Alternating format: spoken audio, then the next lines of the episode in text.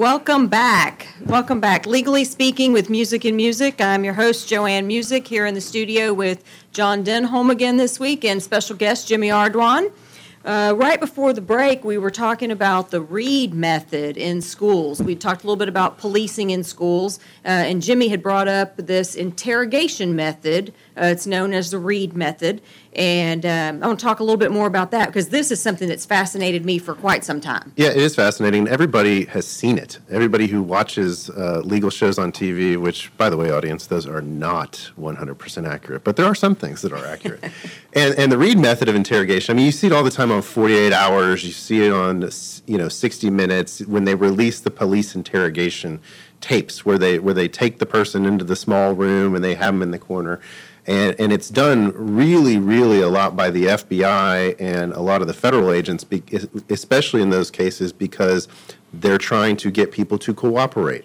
And so they, they, they go in and they try and get a suspect in a case to, they, they try to butter up to him and say, look, we know you did this.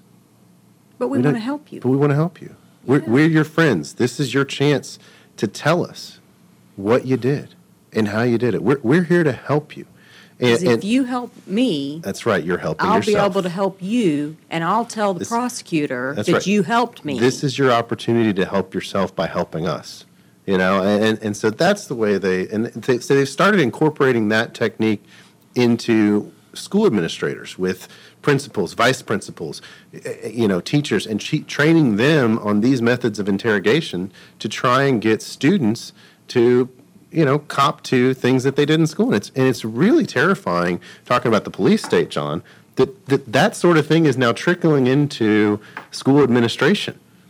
Well, it is because, again, this goes toward if the teachers would just teach and the police would just police, things would probably run a lot better. I can tell you from uh, my years of supervising in a bureaucracy, the sheriff's office, that every time there was a problem, it was when somebody wasn't doing their job. I mean, if you had a sergeant wanting to do the captain's job or a captain wanting to do a deputy's job out there playing, you know, where he wants to go stop cars and write tickets, that's when stuff comes untracked.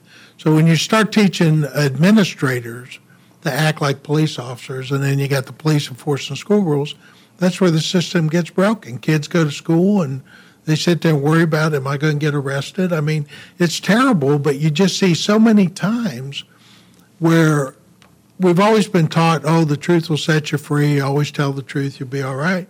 But if you open your mouth, they just take it and twist it and well, you end up getting charged even though there's nothing there. And John, I know you're familiar with the Reid technique uh, from sure. your years in law enforcement. Uh, just so that our listeners can kind of understand, uh, this comes from uh, it's called the Reid technique. It's R E I D. Uh, it comes from a man by the name of John Reid. It's John. He has a company now called John Reid and Associates, where he markets this training program to police agencies uh, to pick up on business and whatnot over the past several years, he's began targeting this same method, um, you know, marketing it to schools, to businesses, to you know any other platform that he can think of, so that you know as employers you might want to you know utilize his techniques to break down your employees and find out what's going on, uh, you know, or and now particularly with schools to break down and find out what's going on. And, and John, correct me if I'm wrong here, but the Reid technique is all about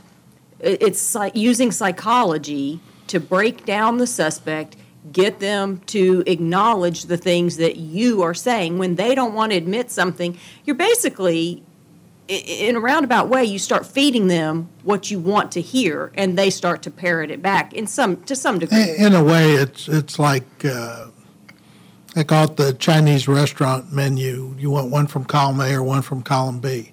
Jimmy, you know, I know you killed your wife. We're not even going to discuss that. That's a given. We did. We don't understand why you did it. Now, uh, you don't strike me as the kind of guy that planned this for six weeks and that this was a premeditated crime. But I also understand that people can have sudden passions and flame and, and do things that they really don't understand they're doing and they're not really responsible for. So, I mean, Jimmy, is this a crime of passion or is this premeditated murder? Yeah, And well, just for the viewers to know, uh, your wife is alive and well. she's alive and well, Yeah. and she's more likely to be the one subject Right, to the right. question.